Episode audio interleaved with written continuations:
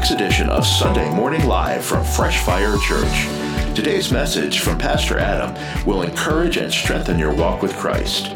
If you would like to be a partner with Fresh Fire Church for $15 a month or more, become our patron on Podbean or visit freshfirechurch.net. And now, let's join the service. Anybody else need God desperately?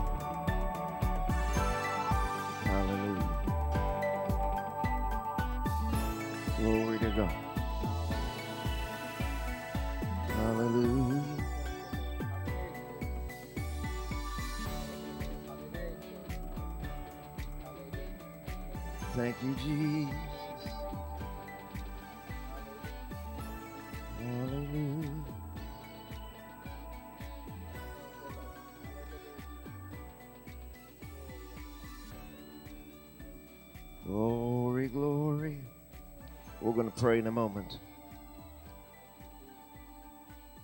Hallelujah.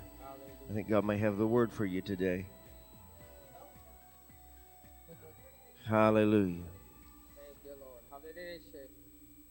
Thank you, Lord. The, the word of the Lord today. Hallelujah. Hallelujah. Thank you, Jesus.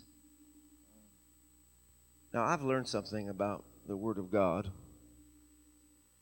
and the family of God. The Bible says that we are one body and many members. Some of y'all act like you're an independent.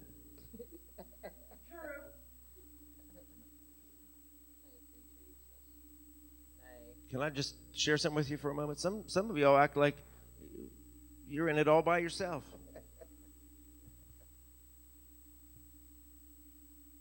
Mm. Meaning that when one brother or one sister is going through it, you are too. Yeah. Amen. But all too often, you act like th- th- my problem isn't yours, Yeah. or Connie's isn't yours, or Amy's isn't yours, or Scott's isn't yours, mm-hmm. or Sarah. One body and many members. Yeah. So if they're grieving, you're grieving. Yes. Amen. And if they're in pain, you're in pain. Come on. Because see, if you understand about your body, when one part of your body hurts, it affects the whole body. Oh yeah. Amen. So then my question is, why you all sit there like you're not in pain, Yeah. Come on. come on. or you're not hurting, Yeah. Or you're not suffering? Yeah. Just, just curious. I'll be here for you. Amen. Hallelujah. Amen. Amen. Hallelujah. Amen. Glory to God. Hallelujah. What I'm meaning is we support one another. Yes, we do. That's right. That's what I mean. Yep. Uh, if you've come to be entertained or you've come for me not to rebuke you from time to time, I've just done had it with people who want to show up for a boring church. If that's you, please find another one. Yeah. Amen. Come on. Find another.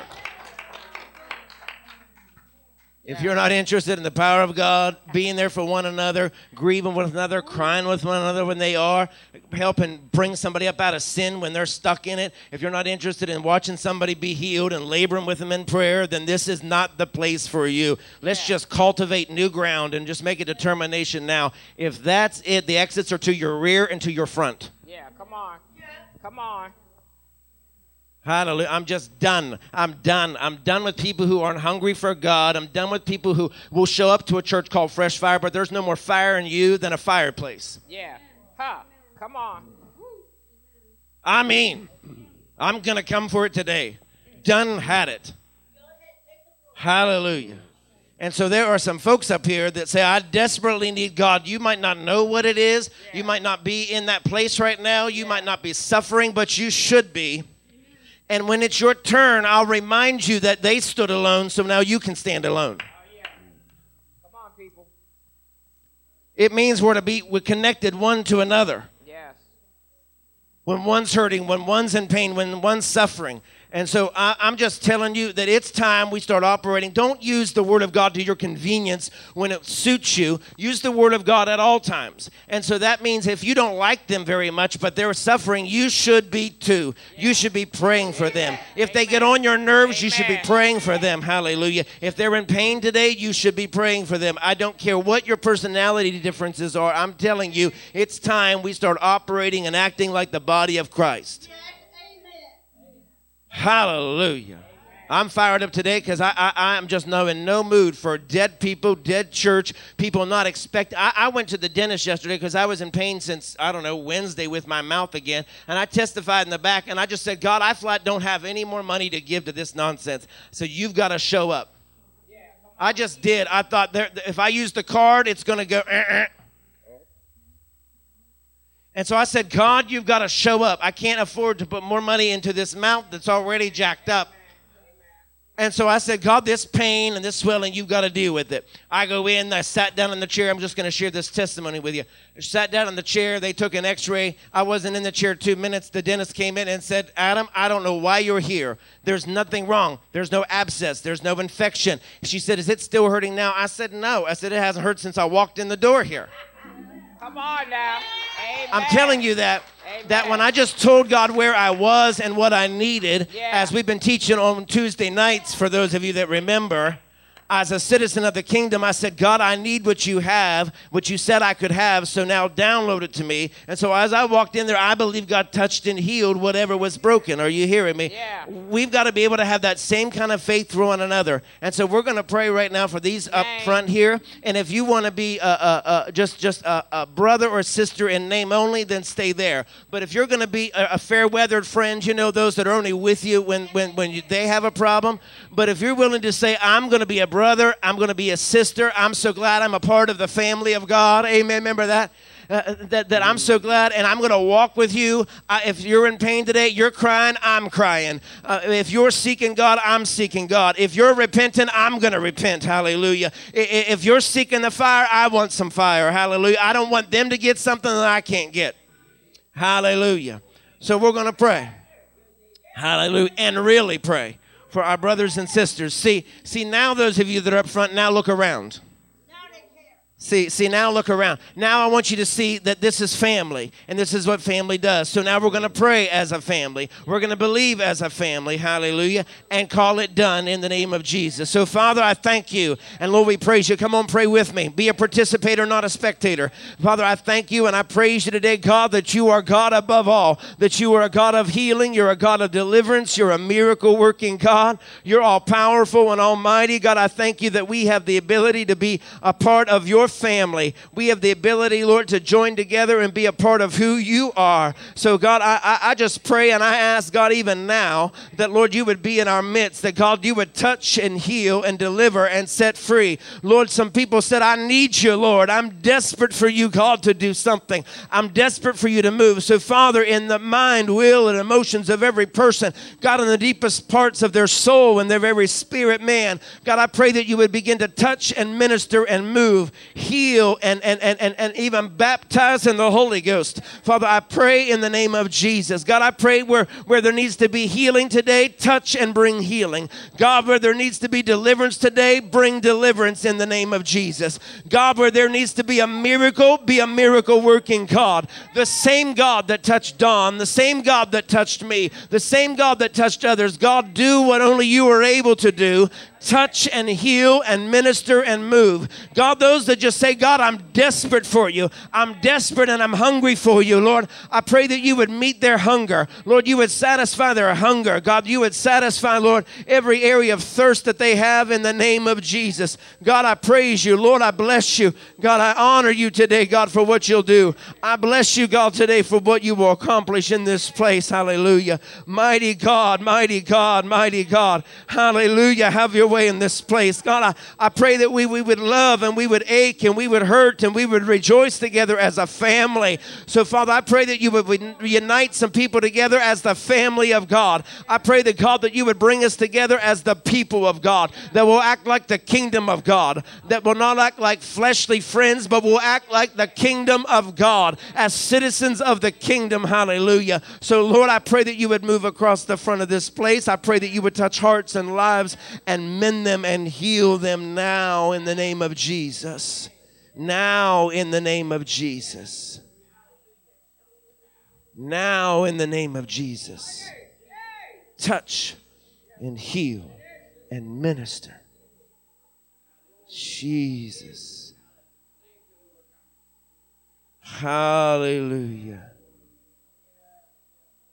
In the name of Jesus. We love you, we praise you, we glorify you. Hallelujah. Do it, Lord. Do it, Lord. Hallelujah. Do it, Lord. Do it, Lord. Do it, Lord. Hallelujah. Do it, Lord. Do it, Lord. Do it, Lord. Hallelujah. Somebody shout amen. amen. Hallelujah. Hallelujah. Hallelujah. Hallelujah. Do it, Lord. Hallelujah.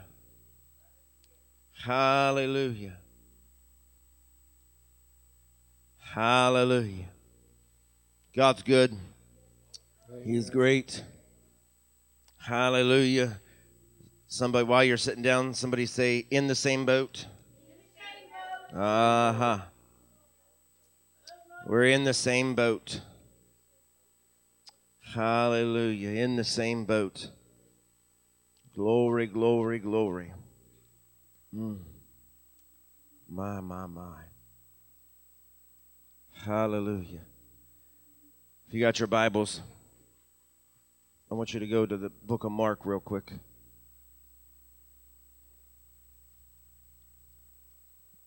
The book of Mark chapter 6. I'm not going to take any time for announcements. You get your bulletin, you got your calendar, check it out. You'll see what's coming up this week. Hallelujah. All right. If you don't have one, grab one on your way out. Some things happening this week.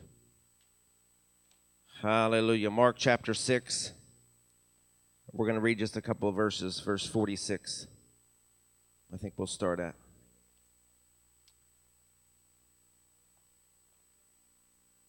We're all in the same boat.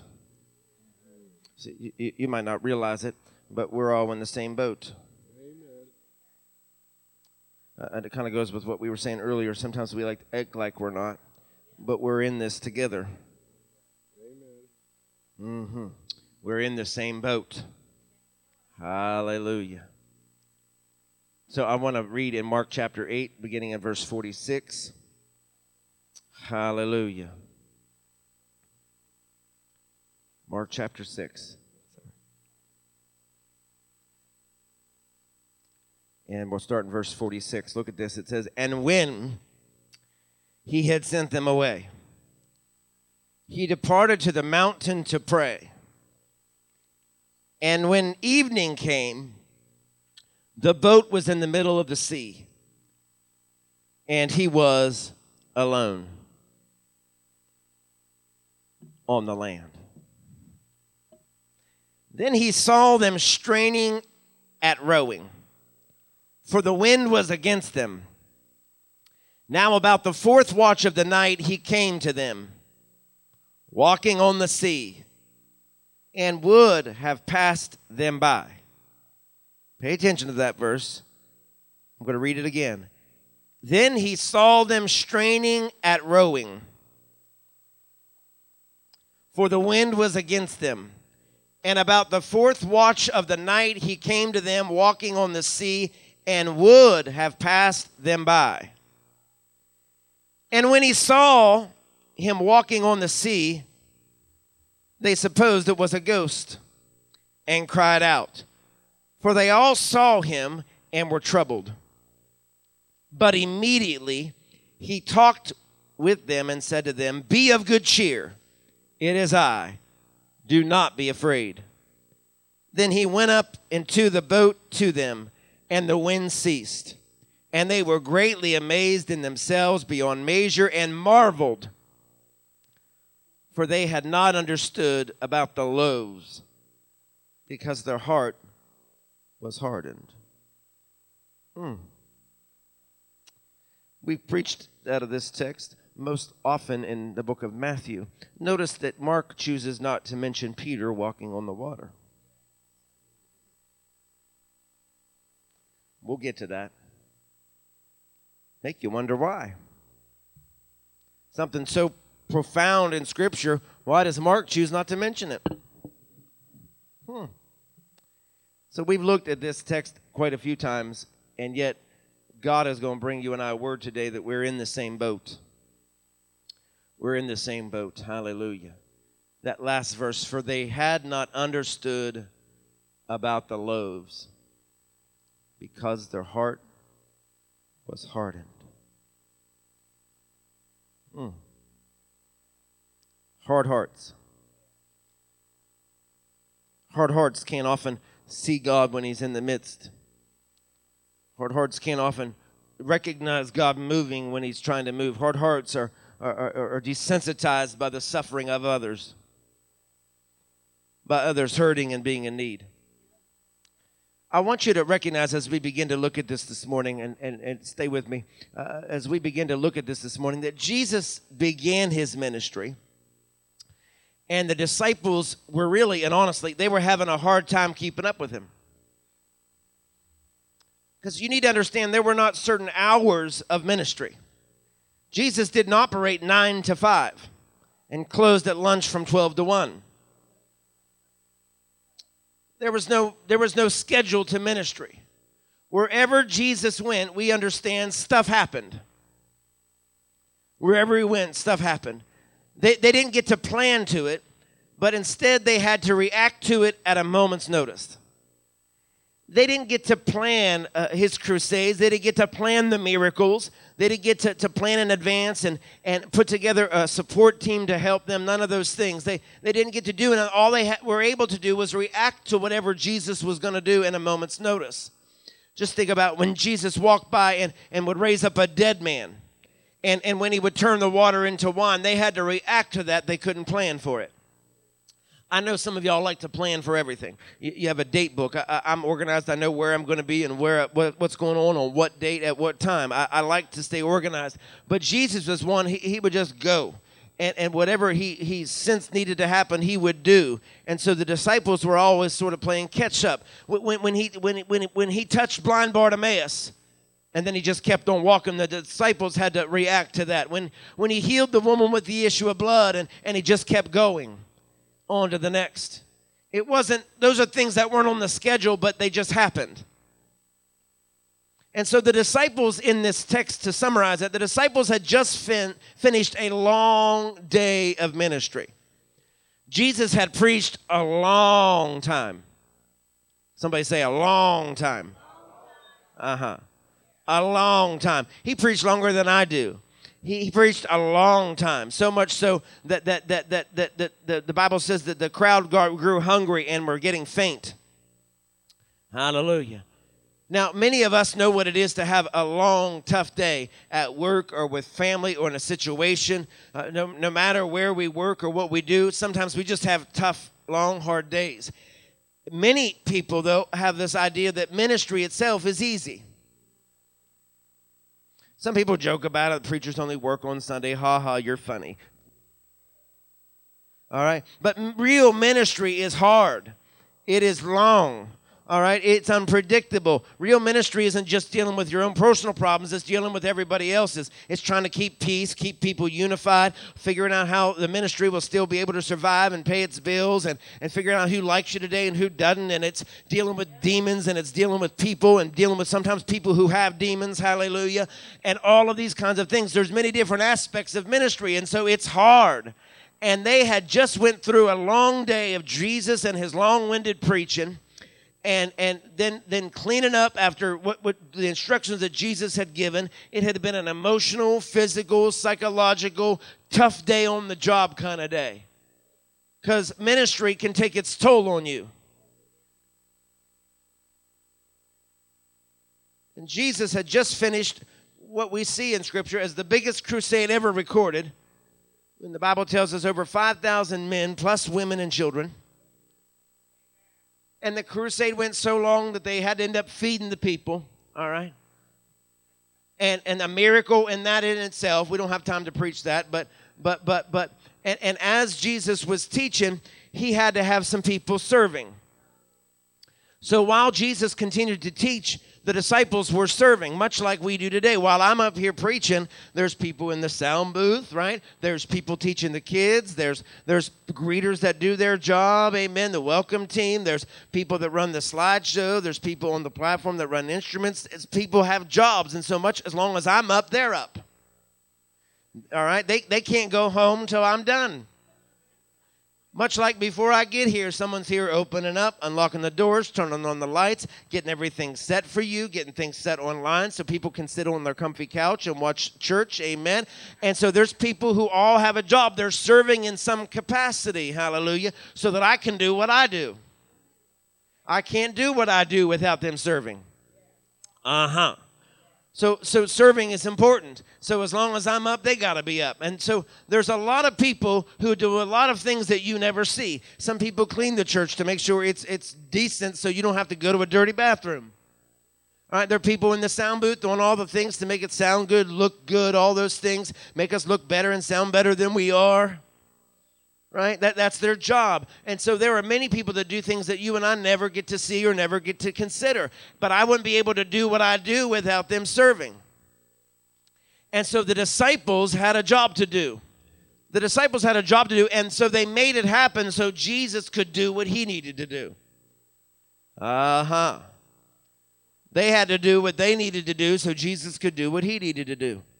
And so they came to Jesus and said they were running out of food and people were getting faint and hungry and and and and and, and, they needed a spontaneous miracle and, and so they had to react to the miracle and they didn't have time to prepare. Jesus blessed and broke the bread and the fish, amen. Remember it and it multiplied, and they didn't get to plan it out. They didn't get six weeks to plan this miracle. They had to react in the moment. Uh huh. See, some of you and I need to start adapting our life to being able to react to a moment's notice of a miracle. See, we've lost our expectation that God can just do it. And that somehow we have to plan for it. That somehow we just got to get ready for it. That somehow we got to get ready for a move of God. You should be able to react at a moment's notice. Hallelujah. You should be able to, to react at a moment. At a moment's notice, we have to be ready on the platform for everything to turn on its head and go another direction at a moment's notice. Up in the box up there, they got to be ready at a moment's notice if I decide to throw out everything planned and do something brand new. Amen. Or, or flip, flip the service on its head. We got to be ready. The cameraman has to be ready in case I decide to take a lap around the church running. Hallelujah. They got to be ready. Amen. In the same way that they all have to be ready for whatever change might come, you need to be ready for an instant miracle. You have to be ready for God to show you. You say you want Him to, you ask Him to do things, but you're really not ready. You're, you just want to prepare the atmosphere for it first. Hallelujah. But the Bible says he took the fish and he took the loaves and he blessed it and he broke it and multiplied it. He had the disciples get them to, into groups of 50 and sitting in the grass in the desert. I've preached that. We don't want to repreach that any, any again, but it, it's a miracle in itself that they were sitting in grass in the midst of the desert. And so it's been a long day. They're tired. They've been serving all day, waiting on Jesus to be quiet, waiting on Jesus to get done ministering. A long day, a long dinner. And Jesus then tells them when it's all done and the crowd is leaving, hey, don't leave the scraps laying around, grab the scraps. Preach that one, save the scraps. He said, But gather together the scraps of the fish and the loaves and put them in baskets and not just put them in the baskets, but put the baskets on the boat. Some of you might remember that message. Now, just for a moment, can you imagine the look and the smell and the feel of gathering up half eaten pieces of bread, half eaten pieces of fish? Hallelujah. That's like somebody eating half of their meal at Long John Silver's, dropping to the ground, and you have to pick it up. You're picking up their hush puppies and their fish. Hallelujah but you're picking it up for thousands and thousands of people.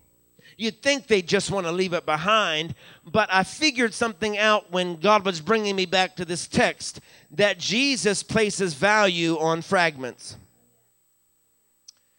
Jesus places value on fragments. We're, going to get to that more in a moment. See, in other words, you don't have to be whole for, for Jesus to put you on the boat. You don't have to be whole for him to put you on the boat.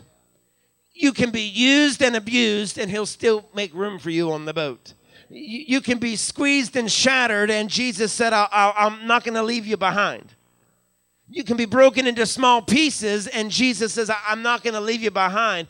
In other words, Jesus values the shattered, the battered, and the broken. Uh huh. Jesus values the shattered, the battered, and the broken. Amen. That, that was worth saying again. Yes, he does. So, so they gathered the fragments and they put them on the boat and, and they set sail on the water, the Bible says, thinking they could now relax after a long, hard day. Anybody else ever have an opportunity where you thought, oh, I can finally relax? It's been a week, but that doesn't get to happen. Because if isn't one thing, it's another. And just about the time you think you're going to be able to relax, a storm breaks out. Uh huh. See, one of the things I've learned about God, and I just tell God this sometimes, I don't mind dealing with the storm when I'm rested, when I'm ready for it. I, I don't mind dealing with the storm when I'm at my best, you know, kind of waiting on it, ready for it, prepared for it, right? But, but I, in other words, I'd like to be able to schedule my storms according to my calendar. I like to be able to say, God, right here on Thursday at 2 o'clock, I can have a storm hit, but not before then. And the storm has to be over by Friday morning. Hallelujah. I'd like to be able to do that around my best hours, right? Not in the middle of the night, not on Mondays. God, please, no more problems on Mondays. Amen. But, but, but because I've learned that nobody really works good when we're tired. I, I, I know that about myself. When I'm tired, it's best not to come and cause me any more problems because uh, uh I'm not nice when I'm already tired, when I'm already worn down. And so you come and try to cross me, uh, you'll see the other side of me. And, and so I don't work at my best when I'm tired, like some of you. Hallelujah. Uh, that, but, but storms often tend to come when you're already tired. They, they usually don't come when you're at a place where you're rested. Uh huh. And so the Bible says that they, they've set sail into the middle of the sea, and remember, without Jesus without Jesus. Remember, Jesus said, I stand on land, I got to pray. Hallelujah. Alone. I need some me time. Y'all driving me crazy. Jesus is that's what Jesus' way of telling us preachers, hey, be ready, step away from your church people because they'll, they'll drive you insane. You, you need some time away, hallelujah. In the same way, that's you, God's way of telling you sometimes you just need some distance there, hallelujah. Uh, that, that sometimes we got to go away, pray, get strengthened, and have the strength to be able to deal with one another. Glory to God. But this is also really an opportunity for you and I to see that they've set sail into the middle of the sea. Jesus is on the land. And this is an opportunity that whenever the enemy catches you without Jesus, he will, he will always send some kind of a storm into your life. Whenever the enemy catches you without Jesus, he will always send some kind of storm in your life. In other words, he, he don't want to bother you when Jesus is around. So for everybody who is, is like that, that you sort of put Jesus on and off, like your, your like your clothes. That's why sometimes it's real bad and, and okay, you know, kind of bad, you know, because you're kind of just putting Jesus on. He he ain't always with you, right? Uh, You're not allowing the working and the moving of the Holy Spirit. We are, I Oh, bless me now, my Savior.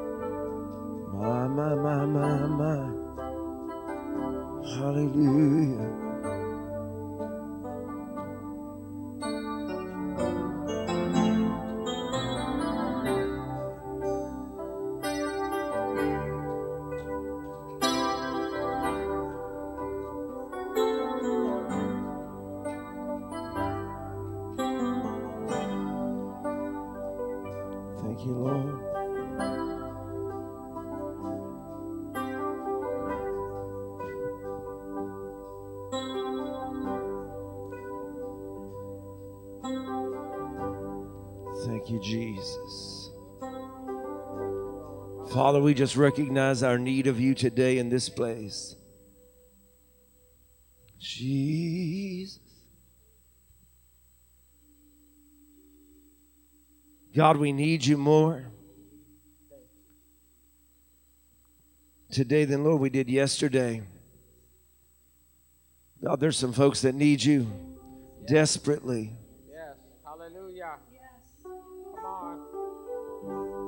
Fact, if you need God desperately for some reason, come come back, come quickly. I know there was just a couple of you, but if that was you, come. I believe in the power of agreement. Hallelujah. Hallelujah. Thank you, Lord. Hallelujah. Hallelujah. Hallelujah. Hallelujah. Thank you, Jesus. Hallelujah. Thank you, Jesus. Hallelujah. Hallelujah. Glory to God. Well, glory to God.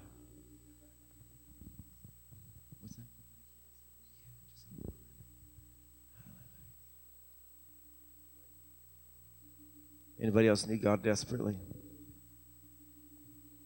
Hallelujah. Glory to God. Hallelujah. Hallelujah. Thank you, Lord. Hallelujah. Thank you, Lord. Hallelujah. Hallelujah. Hallelujah. Thank you, Jesus. Thank you, Jesus. Jesus. Hallelujah. Hallelujah. There's, it's normal sometimes to suffer in some capacities. Some toiling and some twisting is permitted by God. And then we're left wondering, God, how are you going to get me out of this?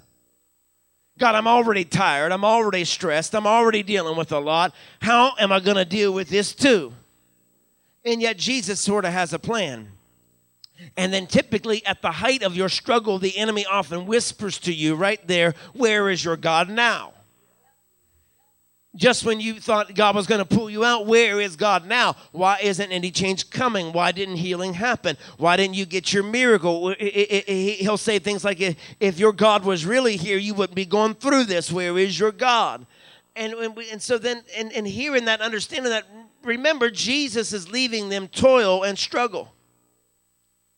I don't know about you, but it's only February, and it's has already been a year of some toiling and struggling. I mean, hallelujah. Already a year of toiling and struggling.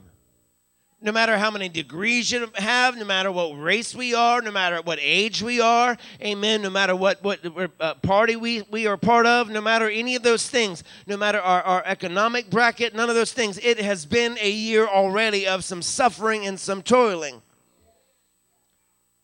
We see chaos around the world. There's chaos in Israel and chaos in Ukraine and chaos on our southern border. Amen. And, and chaos in our country and chaos in our major cities across the country. Chaos in our homes and chaos in our families. And people are struggling in our neighborhoods and people are struggling in our churches. There's just, there's just stuff going on everywhere. It's been a year already of toiling and struggling. And yet it caused me saying, God, have you left us toiling and struggling, tired and empty? The Bible says that they were toiling in the boat and that they were all in the same boat. Different people in the same boat. Different personalities in the same boat. In the boat was John, the, the one the Bible says that Jesus loved, was in the boat. Judas, the one that would betray Jesus, was in the boat. Uh huh. Peter, the one who, who would cut off a man's ear defending Jesus, was in the boat. See, it didn't matter the details of their personalities they were all in the same boat. Uh huh. They were all in the same boat. There, there was no distinction between them. They were all in the boat together. And Jesus left them toiling. My God. I said, Jesus left them toiling even though the one, one of them in the boat was the one Jesus loved, he, he left him toil. He left him struggle. Mm, hallelujah. See, that instantly makes causes a problem for me theologically. Because this is why I sometimes have a problem with the old church. Some of us grew up in old church and, and I have a, a, slight problem with the old church because I, I love, we were talking about it briefly this morning about the old church, about how we used to dress. Come on.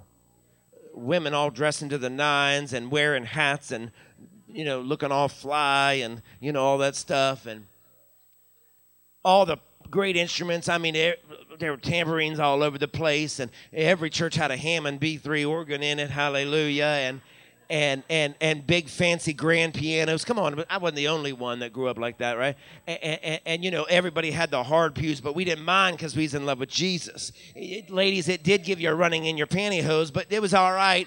See, see now, if your church don't have padded pews and and and comfy chairs, I ain't going there. God didn't call me there. Brother Don knows what I'm talking about. It didn't matter. We didn't have to have air conditioning to have church. We, we didn't have to cover up your short, skimpy, slutty dresses. Oh, see, I did. I said it. Coming up in the house of God looking like a hoochie mama. I don't know where you think you're going. Back, back in the old church, Brother Clifford, a, a church mama, she, she'd get, get, you better come. She, she'd come over to you and she'd just say, honey, I love you, but you need to save that for your husband.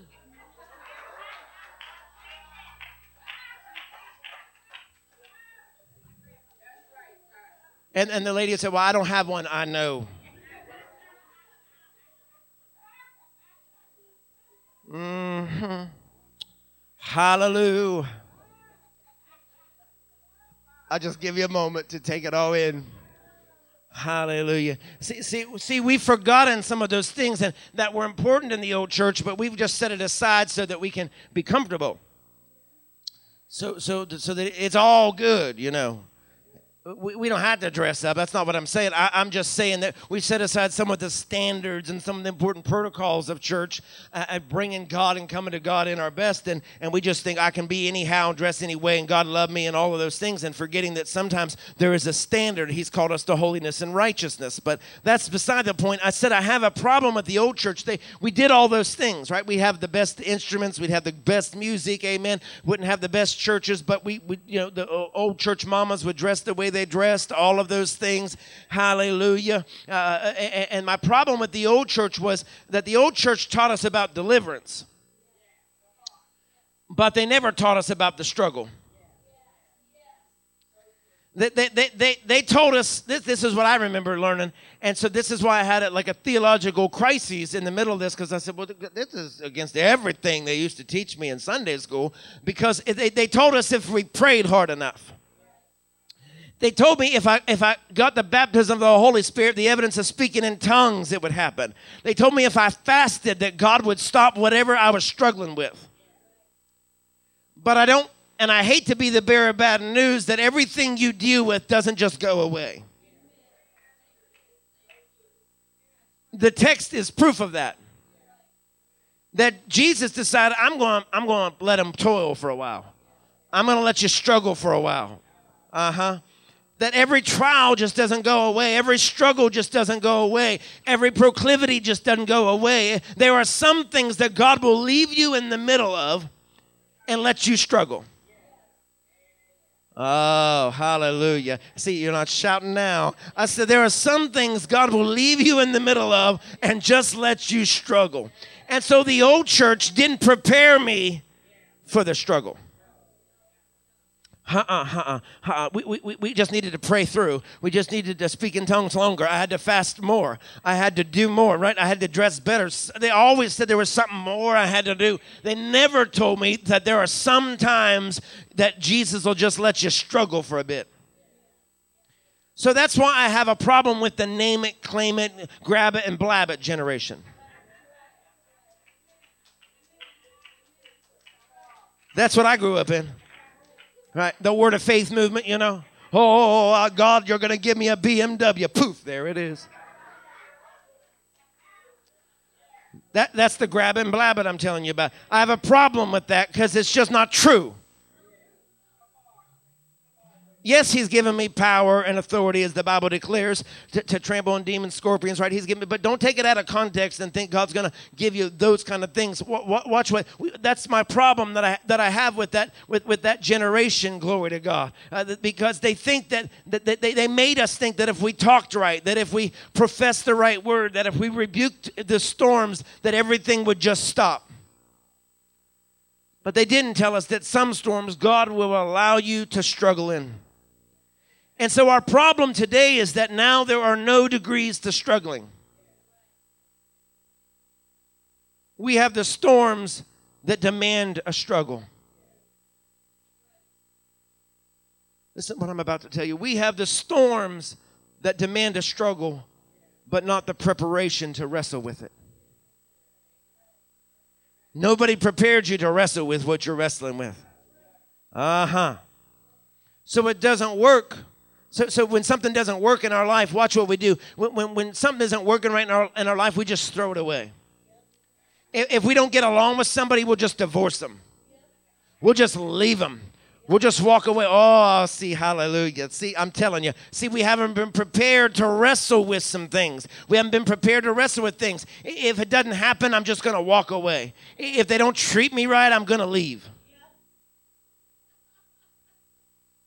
Hallelujah because we have not been taught that sometimes you have to deal with the storm.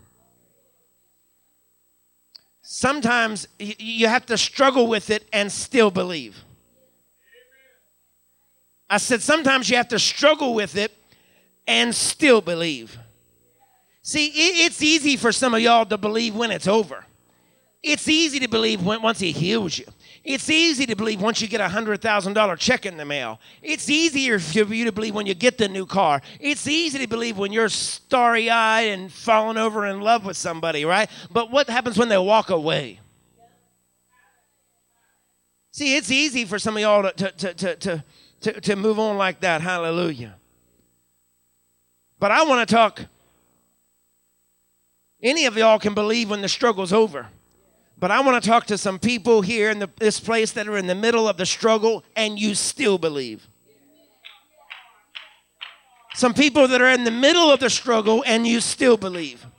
Or, or I want to talk to some people that, that who aren't so happy but you still believe. Amen. Where there's some areas of your life you're, you're not entirely enthused about and happy about. Even some people you ain't too happy with, and you don't even like seeing much, but I'm still believing. I'm holding on. God, they're like nails on a chalkboard to me, but I'm believing. Hallelujah. I'm believing a muzzle will fall out of the heavens for their mouth. I'm believing the heavenly lockjaw in the name of Jesus. Oh, hashatalabase. Hey. Amen. See, I got to keep you laughing so you can digest the hard parts that are about to come drop in your lap.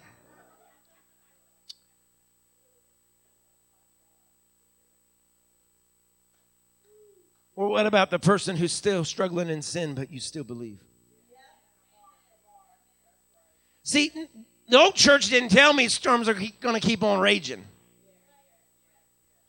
They didn't prep me for that. Remember, Jesus, he could rebuke it, but he has ordered toiling for you. I said, there are some things that Jesus, he can rebuke. He could rebuke, but maybe, just maybe, like in the text, he ordered toiling for them, and he ordered it for you. I'm going to prove it to you. In Philippians chapter 4, if you have your Bible still open, turn there. Philippians chapter 4 some familiar scriptures, but we, we, we like to focus on the one that says, But in all these things, uh, I can do all things through Christ who strengthens me. I know y'all like to quote that and you use it to your advantage, but I'm about to show you that it ain't all that it's cracked up to be. Hallelujah. But there's some lessons we got to learn before I can say, In all these things, I can do these things through Christ. Philippians chapter 4, verse 8. Oh, hallelujah. Philippians chapter 4, verse 8. Watch this.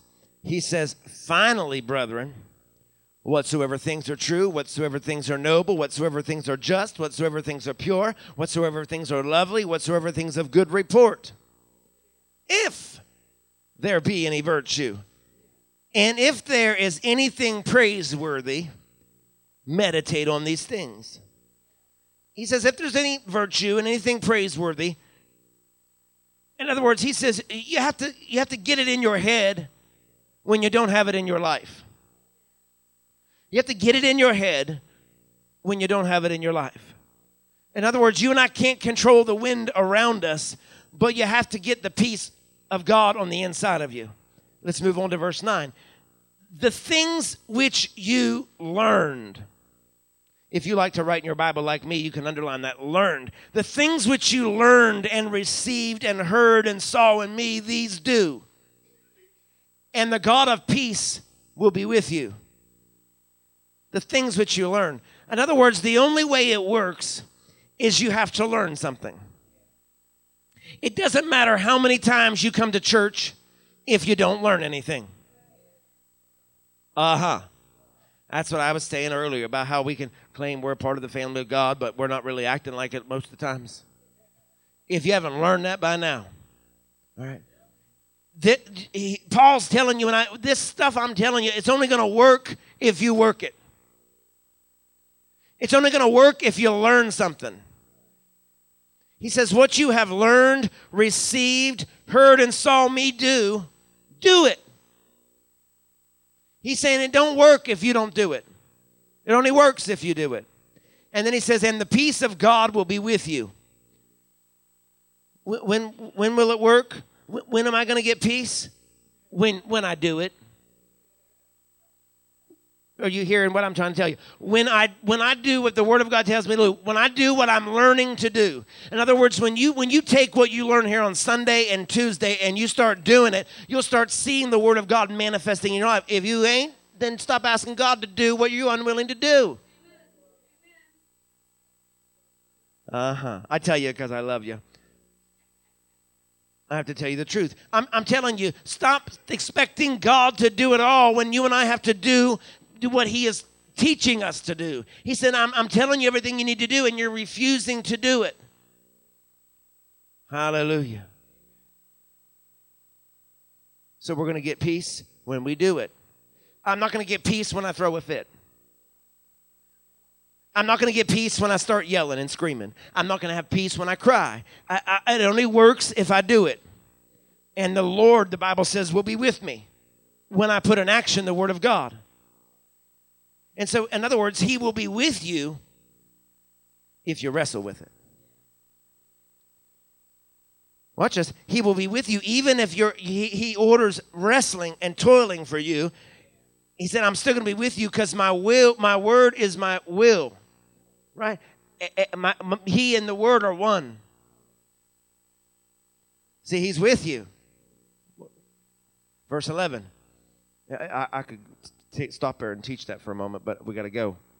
Verse 11. Not that I speak in regard to want, for I have learned in whatever state I am to be content. Oh, God, I'm about to drop something on you. Not that I speak in regard to want, not just because I want a, a, a, a Ferrari, not just because I want to pull up in here with a Rolls Royce. Watch this. He says, For I have learned in whatever state I am to be content. I've learned in whatever state I am to be content. In other words, I'm, you got to learn how to be content in a storm. Learn how to be content in a struggle. Learn how to be content in warfare or bad times. I, I, know how to be content when I'm isolated or in turmoil. I know how to be content when I have uh, when I have much and when I have little. We have to learn how to survive in a storm that God's not stopping. I'm telling you, what you and I have experienced so far this year is nothing compared to what's coming.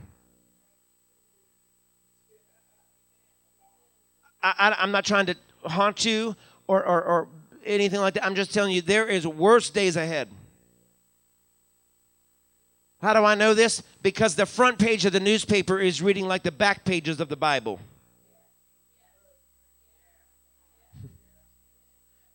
So I'm just letting you know there are more storms that have been ordered. Uh huh. And I've got to know how to be content in them and get through them. Oh, hallelujah. So watch this, verse 12. I know how to be abased and I know how to abound. Everywhere and in all things I have learned both to be full and to be hungry, both to abound and to suffer need. Woo! He's saying, he's saying, I have learned, I have learned to be full and to be hungry. I've learned to struggle and I've learned to suffer. I've learned to be in turmoil and I've learned aggravation. So, in other words, the same God that orders blessings also instructs me to suffer. Now, because we don't teach this, we have a church in shock then when trouble comes. That's why I said that's my problem with the old church. They didn't, they didn't teach us that there are sometimes God orders this stuff. And then we're in shock, falling apart, bawling and crying out at the altar, not, not prepared for a storm. But the Bible lets us know that rich folk, poor folk, hungry people, full people, all have needs right now. No matter who you are, no matter what your struggle is, everyone is in a struggle. And then verse 13. He says, I can do all things through Christ, which strengthens me. Now, I, I want you to, I, I need to again deflate you and help you to understand this text was not written to be motivational. We've taken verse 13 to be motivational. I can do all things uh, through Christ uh, who strengthens me. Mm-hmm. That's what old church has done to it. It was not written and meant to be that way. Let me just help you. Can I help you? I, I just need 15 minutes. Watch this. I, I, I, I, got to help you. Because we like to take, I can do all things through Christ strength because you think he's about to overcome. Wrong. You, you think you're about to step out of loneliness. I can do all things. Uh huh. But see, we miss the, the we miss the, the accuracy of the text if we ignore the context. So a good preacher will always pay attention and keep it in context. And so the context here, it, it, it, was not meant to make you motivated. It was not meant to make the church mothers jump up and lose their hat and jump out of their high heels and take a lap. It, it was not meant for that. What it was meant for was to prepare you for what's coming. And so when he says, I can do all things, what it really means is when he says, I can do all things through Christ who strengthens me, it means I can be poor or I can be rich through Christ who strengthens me. I can be married or I can be single through Christ who strengthens me. I can be with and I can be without. I can do all things. See, the th- reason why we shout about that scripture is because you're shouting because you want to pick the things. See, I, I, I knew I had your number today. Ramona, we want to pick the things. I want to be able to pick the things that I can do through Christ who strengthens me. But if I don't get to pick the thing and I'm in a struggle, that's the one I'm God, I need you to deliver me. God, I need you to get me out of this. God, I need you to help me. God, I need you to shut this up. God, I need a check from the heavens. Never understanding that the text is really designed to be content. That even if you're in a moment of poverty, God says, Paul wrote this so that you and I, instead of desiring just a check in the mail, you say, God, I thank you that I can be tent, content with and I can be content without because I can do all things through Christ. God, I thank you that even though my body is racked in pain, I, I can do all things through Christ who strengthens me. God, I, I thank you that I don't get to pick the things. But whatever you pick for me, whatever you order for me, I can do it. Somebody say, I can do it. Mm-hmm. So, so Lord, if you order struggle, I can do that. So, Lord, if you order tears, I can do that. I think I'm going to help somebody today. Lord, Lord, if you order loneliness, I can do that. Right, Lord, if you order pain for me, I can do that. Lord, if you order a order a penthouse for me, I can do that. Amen. God, if you order a palace for me, I know I can do that. But God, if you order the ghetto for me, I can do that too.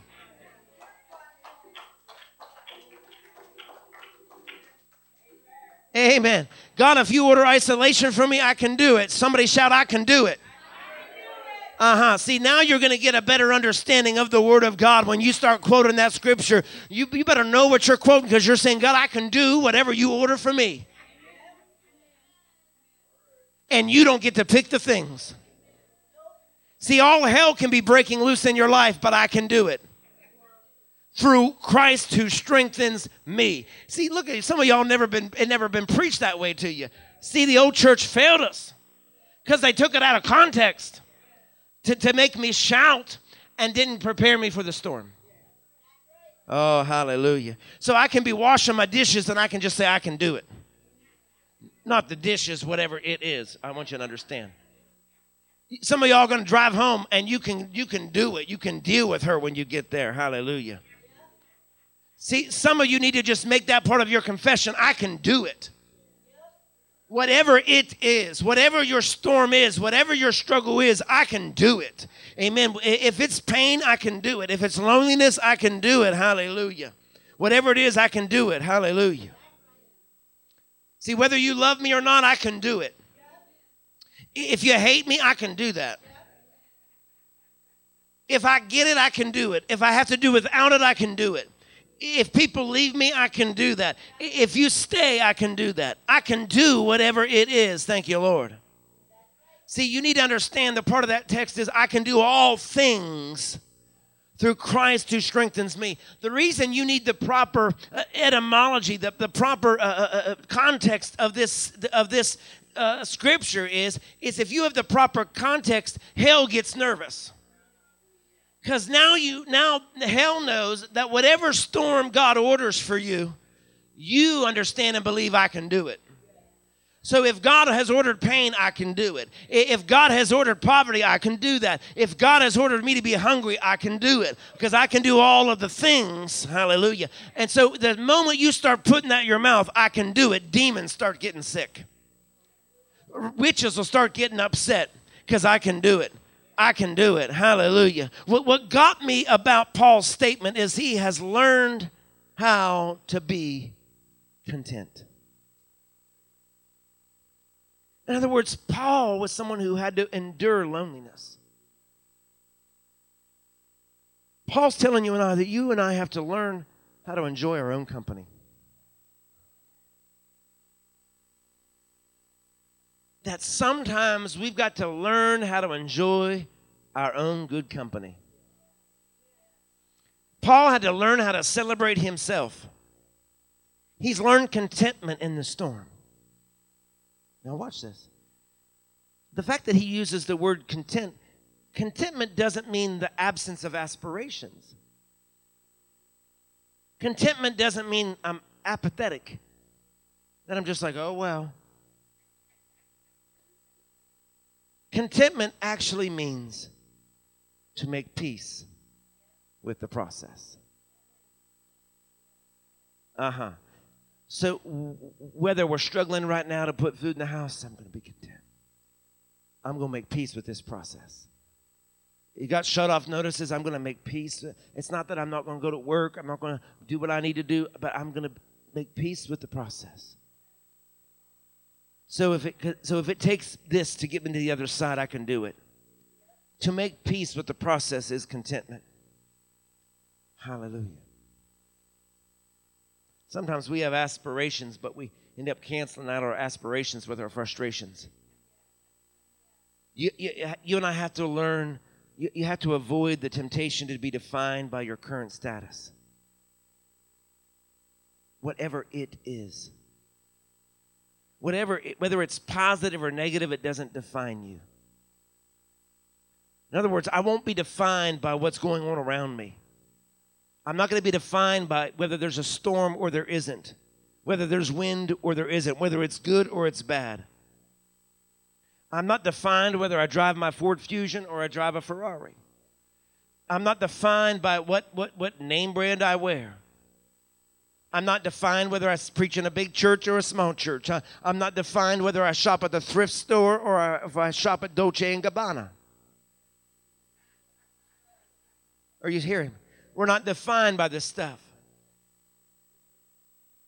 In these final moments, I got to give you these three things that I see the Lord wanting us to focus on, and that is the boat, the battle, and the bread.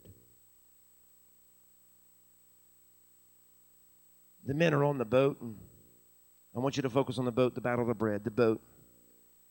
Finally, I realized something about the Word of God that every time God deems something valuable, He puts it in a boat. Every time God deems something valuable, He puts it in a boat. When Noah found favor with God, God said, I'm going to get you through it on a boat. When Moses got too big to be hidden anymore, his mother made a small boat they called it an ark. Put him in the river, and it didn't matter how many alligators and snakes and other predators there were in the water, as long as he stayed in the boat, he was safe.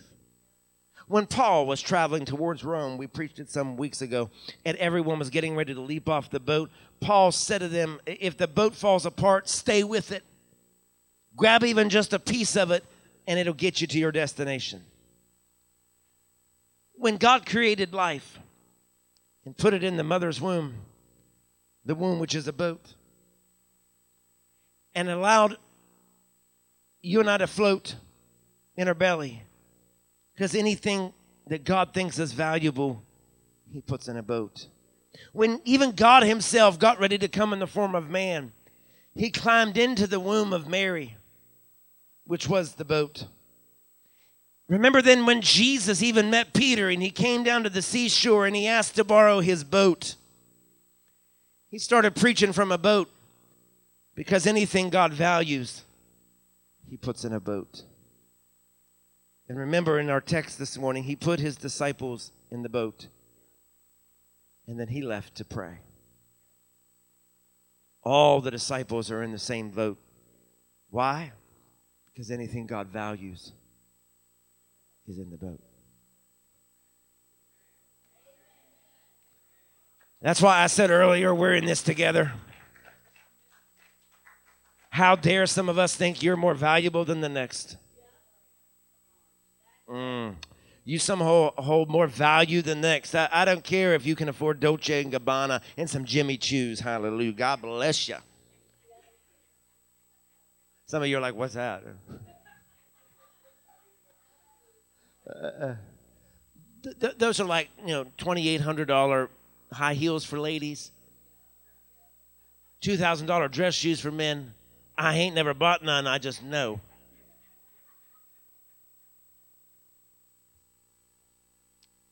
Hallelujah.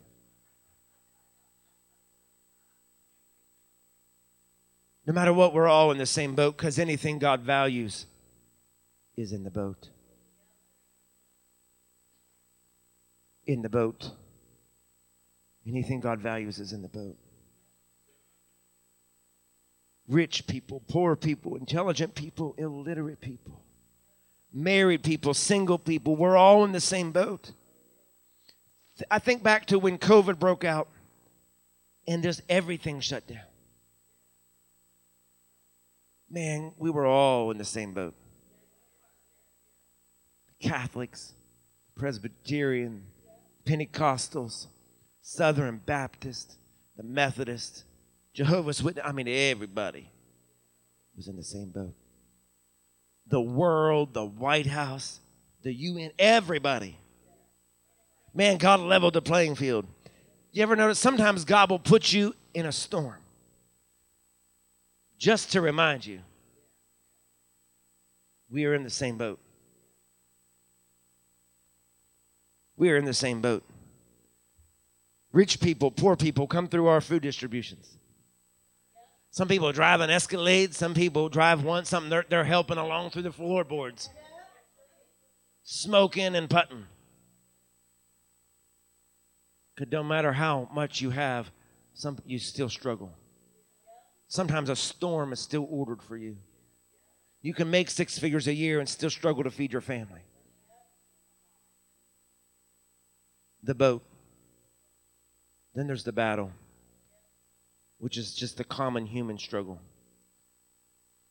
We'll often think things like, Lord, if you had made me different, I wouldn't have the pain that I have right now.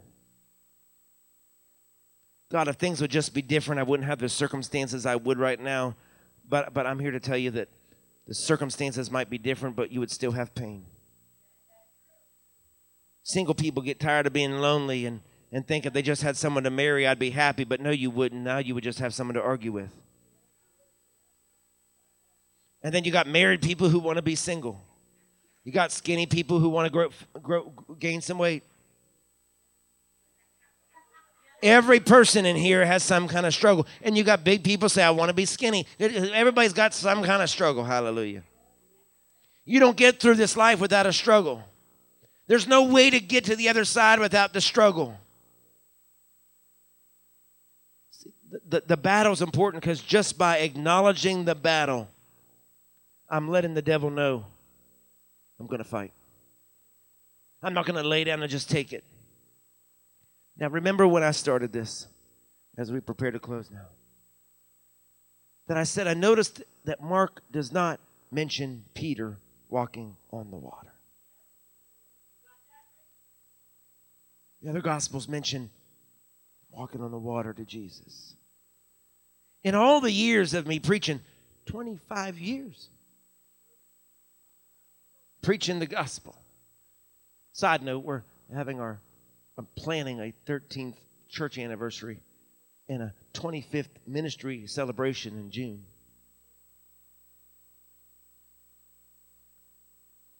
But in all those 25 years of preaching and 45 living on the earth, I've always applauded Peter for getting out of the boat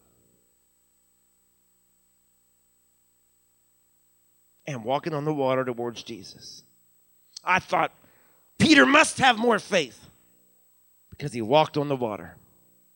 I thought he must be stronger than all the other disciples because he got out of the boat, walked on the water. It never occurred to me that for him to get off the boat meant that he was leaving the place he was instructed to stay.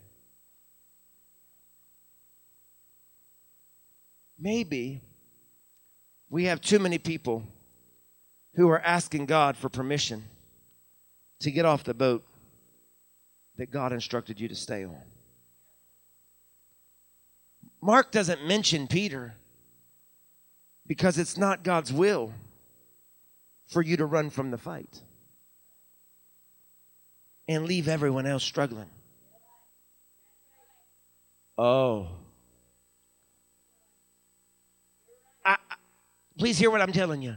Mark doesn't mention Peter because it was never God's will for him to run from the fight and leave everyone else struggling to hold the thing together. Remember, Peter, it wasn't that Jesus told Peter to get off the boat. Peter asked. Peter said, Lord, can I, can I come to you? If it's really you, bid me to come to you. He said, Lord, can I get off the boat?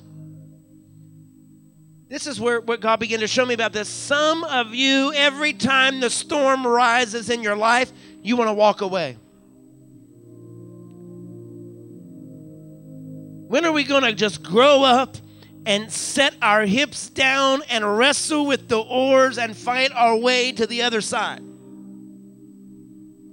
Instead, we want to be like Peter and just jump out of the boat, hit the water ourselves. The, the word of the Lord coming to me through this is we've got to make our determination. We're through running from the storm. See, there's a lot of people that would try to preach this and say that Peter was right to run. Who says Peter is right to run? There was no scripture, because I looked. There was no scripture in the Bible that applauded him for, for, for running. Watch this. And then we know the story well enough that, that that's why, even though this particular text doesn't mention Peter, we know that even though when Jesus saves him, remember Jesus had to reach out his hand because Peter started to sink? He only had to save him because he got out of the boat. And then Jesus says to them, Oh, ye of little faith. I thought before, I thought he called him little faith because he sank.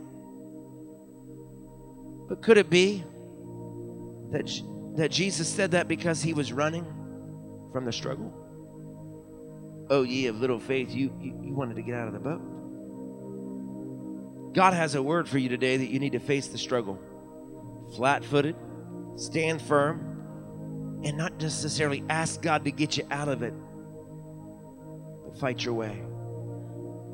Mark doesn't mention Peter because Peter missed the battle. So Mark mentions the boat, the battle, and at the very last minute of the text, he mentioned the bread that I've taught you before, which helped me to remember that now I understand why God, now I understand why Jesus had them gather up all the fragments. Notice we don't ever hear anywhere else in Scripture where they ate them or used them. Had it just been bread, they could have made some bread pudding. But there's fish mixed up in that stuff. Stinky, nasty, half ate fish and pieces of bread. We never hear where they ever used them or ate them.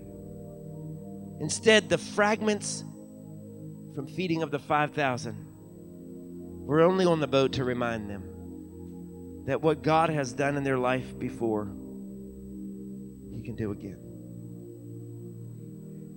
The Bible says that they forgot about the loaves because their heart, their, because of the hardness of their heart. The loaves were there to remind them of what God has done in the past. Jesus told them, Take the scraps with you. Kind of seemed gross to take them. He said, But I want you to take those scraps with you. And the purpose of them was so that they could remember what God had done for them before. Because God knew a storm was coming. See, God knows that there's a storm coming in your life. And He wants sometimes to just leave some evidence behind in your life that whatever He brought you through before, He'll bring you through it again. Every time He's ever, you've ever gotten yourself in trouble, God has always brought you through. If you've ever been broke and God ever brought you through, it's a reminder so that you and I can give him praise. If if we've ever been jobless and yet God provided anyway, he leaves fragments behind so that you and I have the ability to give him praise. If we've ever been sick and and God brought us through, he he does those things so that you and I have something uh, to be able to give him praise for while we're in the midst of the storm so that wherever we go, whatever we do, we've got to be able to carry the scraps that he leaves with us with us the scraps that you and I have are our testimony that He brought you and I through. Some of us should have already died, but we're still here. Amen. Some, some, some of us, God delivered you when we were drunk and when we were an addict, but, but we're still here. And so, if God brought you through all of that, surely He can bring you through whatever you're facing right now. So that's why He says, Look at your bread, look at the fragments of your life. Too often we focus on what we don't have and we focus on what isn't. But God wants you and I to look at what is left to remember what He's done before. Because we are all in the same boat. The Bible says that after he reached out, grabbed Peter by the hand, got back to the boat, the Bible says that when Jesus stepped on the boat, wind ceased, the storm stopped. When Jesus stepped on the boat, in other words, when Jesus gets in the middle of anything, the storm will stop. The storm will stop. Why do you think we've been encouraging you to be a praiser and a worshiper the last couple weeks? Because when Jesus gets in the middle of it, the storm will stop. We, we encourage you to praise. Because I just know if you if you'll let's let him get in the middle of it, it'll stop. Anytime you and I will let Jesus get in the middle of anything, it'll just stop. It'll cease. If you'll just stay in the boat, if you just keep fighting and holding on, when Jesus steps in the middle of your storm, it'll stop. But what God is trying to teach you right now is how to be content in any situation. That I can do all these things. If I'm poor, I can do it. If I'm rich, I can do this. If, if I'm dying from disease, I can do this. Uh huh. If my blood pressure's up, I can do this. If I can't see real good, I can do this. If I'm jobless, I can do this. Uh huh. If I'm lonely, I can do this. If I can't stand my marriage, I can do this. If I'm lost right now, I can do this. Whatever it is that I'm in, I'm, I'm going to be content because I can do all these things. And I'm not asking to pick the things, but I can do all these things through Christ who strengthens me. Stand to your feet. My God. As you're standing this morning, somebody say, I can do it. Somebody say, I can do it. Mm-hmm. I can do it. Uh huh. I can do it. See, I can do all these things. I can do it. I can do it. I can do whatever these things are through Christ who strengthens me. Who strengthens me. Hallelujah.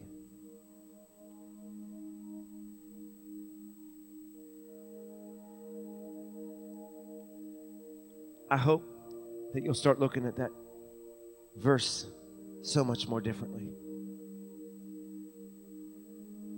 That I pray that that verse will teach you how to be content, whether you have little or you have much, whether you're lonely or you have a long friend list. I can do it. I can do it. The word of the Lord is just stay in the boat. Stay right where you are. Keep pushing, keep going, keep trying, because we are all in this together. We're all in this together. I, I, I know someone's lonely and the other person is, is, is in pain and someone else is sick and someone else is depressed.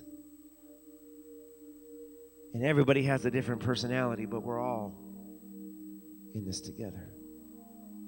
We're all in this together.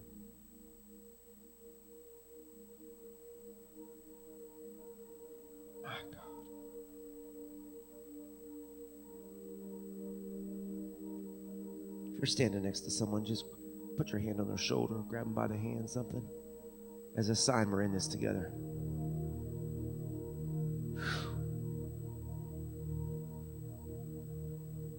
I can. I can do it.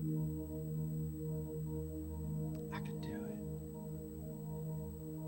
it. Just allow the Lord to strengthen you right now because someone, your strength has been depleted. You're weary. You are worn. But you can do it. You, you someone else you have battle fatigue you are just weary from storm after storm after storm, but the word of the Lord is, I can do it through Christ. Just, just stay in the boat. Stay in the boat. Try, stop thinking you got to get out and be spiritual. Just stay in the boat. Just, just, just stay.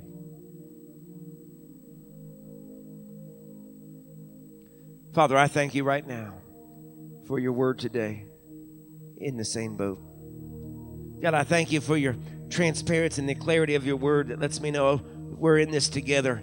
I thank you that Lord, the, the one person is depressed and another person is sick and another person is is writhing in pain. That Lord, we are in this together. God, I, I I pray and I ask that God that you would help this word to be revelatory. I pray that God that you would help this word to to, to, to resound in our thinking and in our living, God, throughout this week. And Father, I pray that Lord, you would just teach us today to be content.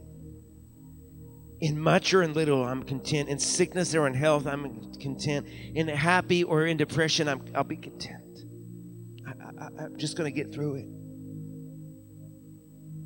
Because I can do it through Christ who strengthens me. God, I'm not picking the things you are. Lord, if you've ordered a struggle, I can do it.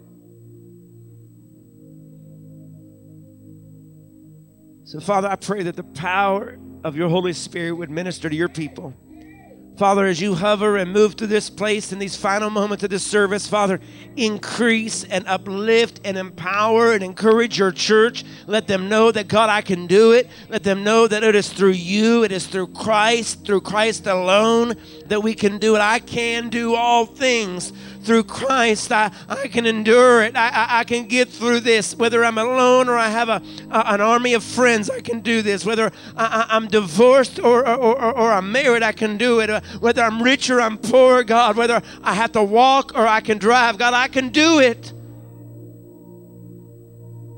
through Christ who strengthens me. Now, strengthen and empower your church by the Holy Spirit. Father, I pray that you would just bless the week ahead. Father, start a chain of events in their life right now in this moment that is unstoppable. Start a chain of events that is unstoppable. A peace that passes all understanding. A joy that is unspeakable, oh God, according to your word, I pray. Because we'll learn the secret to being content. God bless our time together. Bless this week. God bless and move Tuesday night in a powerful, wonderful way, as only God you can. Bless the week ahead for these people. God, I pray today as we give of our tithes and our offerings, Lord, our church needs you. And God, I pray that you would bless and multiply everyone who gives for supernatural increase. But God, as a church, as leaders, Lord, we're going to be content with whatever circumstance. Because I can do all things through Christ who strengthens me. In Jesus, your mighty name. Amen. Make sure you give somebody a hug, love on them today before you go. Get, have a great big God bless you. Come back Tuesday night at 6 o'clock. We'll have a great time in the Lord. God bless you.